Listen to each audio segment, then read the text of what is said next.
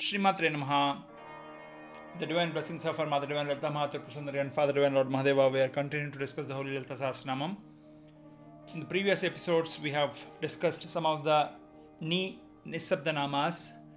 Today, in continuation of it, Nirupada Nidishwara, which essentially means Nirupadi Nidishwara essentially means Upadhi means having a base or a body, therefore having a finite limita- limitation. Nirupadi essentially means there is no limitation in whichever dimension we talk about and think about. Nirishwara means there is no bigger god or goddess than you.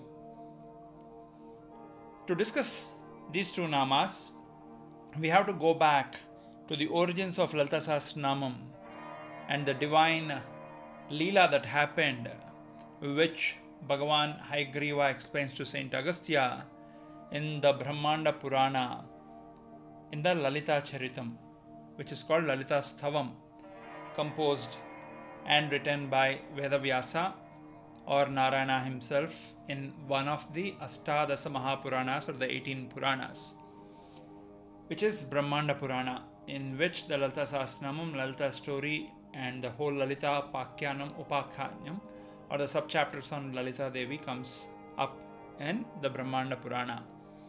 There, when Bandasura started becoming extremely strong and started uh, making everybody weak by absorbing their essence, their vitality, all the gods became absolutely weak. Now, if we were to read this Purana as a story or a screenplay that happened sometime as a fictitious one, then it's of no use to us. The beauty of Sanatana Dharma, which is a way of life, is applicable as long as there is life in the cosmos. Therefore, it is as applicable to us today as it was hundred and thousand years ago, and it would be as applicable in future as well, as long as there is life. That is the reason our faith, Sanatana Dharma, is called a way of life and not just a religion or faith. Now, Bandasura exists in this upadhi, which we call the body.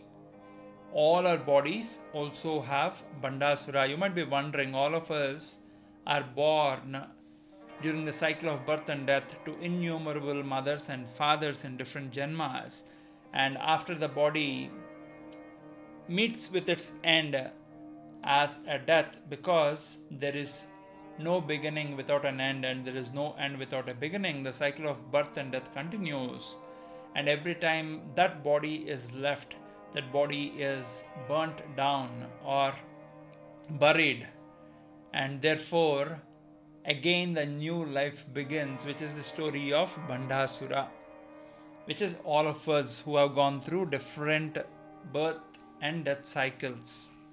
Now, this Bandasura, who absorbed all the vitality of the gods and therefore made them nirasam by absorbing the jivana rasam or the vital fluids, he made them nirasam or weak. When Bandasura does that, he continues to do that even in us every day by trying to entice us to the Arishad Vargas, Kama, Krodha, Mada, Matsarya, Lobha. And when we are talking about these enemies that are there inside each of us, Bandasura tries to make us a victim to these enemies who are internal to us and therefore weakens the divinity in each of us. Every one of us has certain amount of good, certain amount of bad, certain amount of evil. That's how all the beings are born, depending on our acharas, vicharas, sadacharas. We will start developing those gunams, whether it is sura, divinity, asura, rakshasa, or Rakshasa, in Asuras again, you have good Asuras and bad Asuras, Prahalada, Bali, and others. And there are Hiranyakaspa and Hiranyaksha. So, evil ones are like Ravanasura and others who, knowing all the knowledge, they will not convert it into wisdom. Therefore, they will not apply and they'll think they are an exception to that knowledge. That is the evilness, stupidity of first order. Now, this Bandasura, who continues to operate us in every second of our existence, continues to weaken the good and the divinity in us and, and slowly converts us to bad and evil. Therefore, most of our present we spend in regretting about our past. Therefore, we are effectively losing a plan on how we can spend the near future. That is how most of the people constantly live in a regretful, regret filled, regretful life.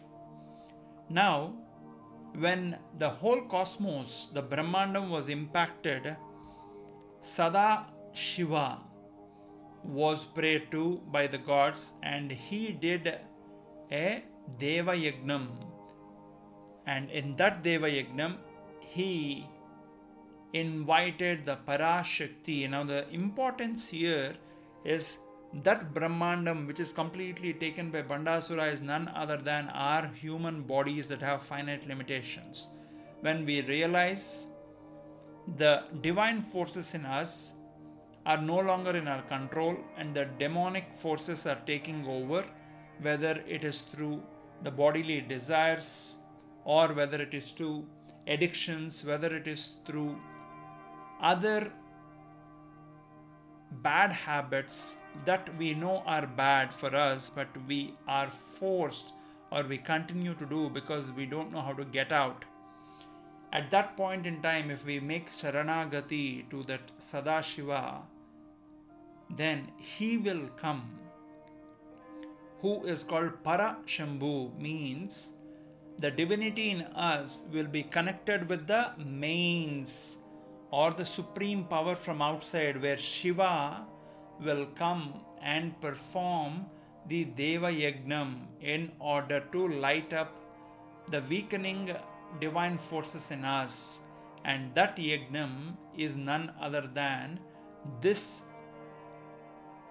Chidagnikunda Sambhuta Devakarya Samudyata, which essentially means when we are constantly mulling over and constantly thinking on how I can become better in that Sat Chit Anand in Chit in our thought process when we start asking for the help of the Lord Shiva will come. Chidagni Kunda Sambhuta to in order to enable the mother wherever she is Mahapativrata wherever her husband Parashambhu goes Mother Goddess Parvati the Paradevata also goes. When Shiva starts doing this Mahayagam, he invites the Agni in him, which rises from the base of the spine of Shiva all the way to the Agya Chakram. That is the reason only Shiva is shown with the third eye. And from that Agya Chakram, his Shakti or Lalita Parabhattarika came out in the form of Agni, therefore lighting that Yaga Kundam and that is when Chidagni Kunda Sambhuta happened. This needs to happen in each of us and each of our lives when we realize we are no longer able to correct ourselves, no matter which walk of life we are in. When we pray to Shiva with the Sharanagati, he and his Shakti, Shiva Shakti, both will come together into us while Shiva is performing the Yagnam inviting his Shakti, the Adi Shakti, Parashakti, Akila Shakti, she will rise as his Kundalini and become that fire which is the Para Agni, not the fire within us which has become a victim to Bandasura, therefore it is not able to burn anything. But when we start getting this Jnana Agni of Paradevata or Lalitamba through Shiva, her masculine force, that's when mother comes and enters into our body through that Chidagni Kunda Sambhuta. Chidagni Kunda Sambhuta Devakarya Samudhyata. In order to perform the Devakaryas in us, she will take a form. She is all existing Supraja, but she will take a form. When she comes from that fire, she is called Lalita. When Mother Divine dwells in the Manidvipam, she is called Bhuvaneshwari. And this Lalita Mahatripura Sundari is the one who will help us to transcend the three states of Jagrat awakening, Swapna dream, Sushupti, the transitionary state, taking us to the fourth state of realization. Now, in order to reach this, one needs to understand that Mother Divine can operate without any limitations. Therefore, Nirupadi she can operate without any limitations on the body. She can come into our body as Parashakti, therefore reducing Bandasura into ashes.